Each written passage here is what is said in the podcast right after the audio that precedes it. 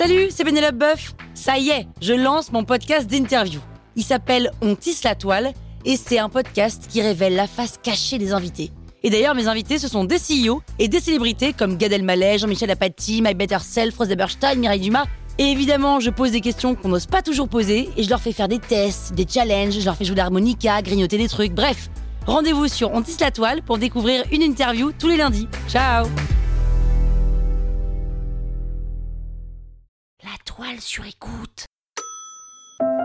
La ronde de nuit, la ronde de nuit, euh, c'est une ronde la nuit, ouais, ouais. Vous écoutez Krusty Art, le podcast qui parle d'art sans en faire des tartes.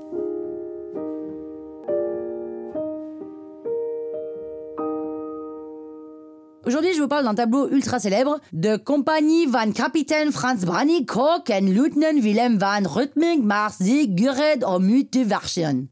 Ça vous dit rien, ce tableau, non? Bah ça veut dire la ronde de nuit, c'est clair, non? Enfin, plus clair, façon de parler, parce que le tableau, en fait, est quand même assez sombre. Enfin, en vrai, non, il est pas sombre. Il a été nommé la ronde de nuit au 19e siècle, avant Restauration donc, parce que le vernis du tableau s'était obscurci, comme pour le radeau de la Méduse, et donnait l'impression que la scène se déroulait la nuit, alors qu'elle se passe en fait en plein jour.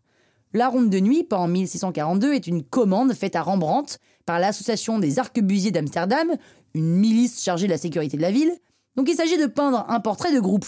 Et ils sont 18 à passer la commande au peintre, et le moins qu'on puisse dire, c'est qu'il y a du people dans cette toile. D'ailleurs, elle est gigantesque, hein. elle mesure à peu près 3,60 m sur 4,30 m, et au départ, elle est même encore plus grande que ça, 3,80 m sur 5 m. Mais elle a été découpée au moment où elle a quitté le siège des arquebusiers pour l'hôtel de ville, et c'est pas la seule attaque qui a subi la toile, puisqu'en 1911, pour se venger de l'État hollandais, un cuisinier qui venait d'être envoyé de la marine file plusieurs coups de couteau dans la ronde de nuit. Et c'est pas tout. En 75, un type la taillade au couteau à beurre. Et pour finir, en 90, quelqu'un lui balance de l'acide sulfurique. Bah, dis il a morflé ce tableau. Hein.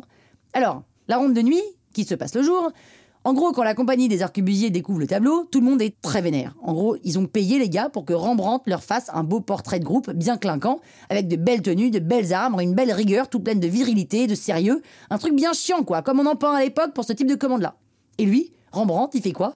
Il peint un groupe en désordre. Chacun a l'air de partir dans une direction différente. Personne n'est habillé pareil. Les mecs n'ont pas vraiment l'air de savoir se servir de leurs armes. Et en plus, il a foutu du clair-obscur et du mouvement partout. Donc la toile est un morceau de bravoure baroque, mais pour une compagnie de garde civile supposée faire régner l'ordre, ça le fait pas du tout. Et puis le peintre se permet de faire un gros focus sur une petite fille qui n'a rien à faire là. Probablement sa fille ou sa femme morte il y a peu. Non, vraiment, euh, les commanditaires sont hyper vénères. Et il savait pourtant Rembrandt, il savait que son tableau, ce serait pas du goût de la compagnie des arquebusiers. Mais vous savez quoi?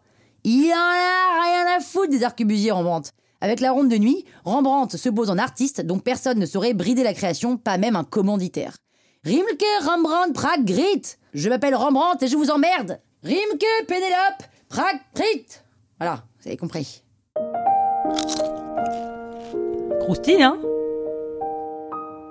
La toile sur écoute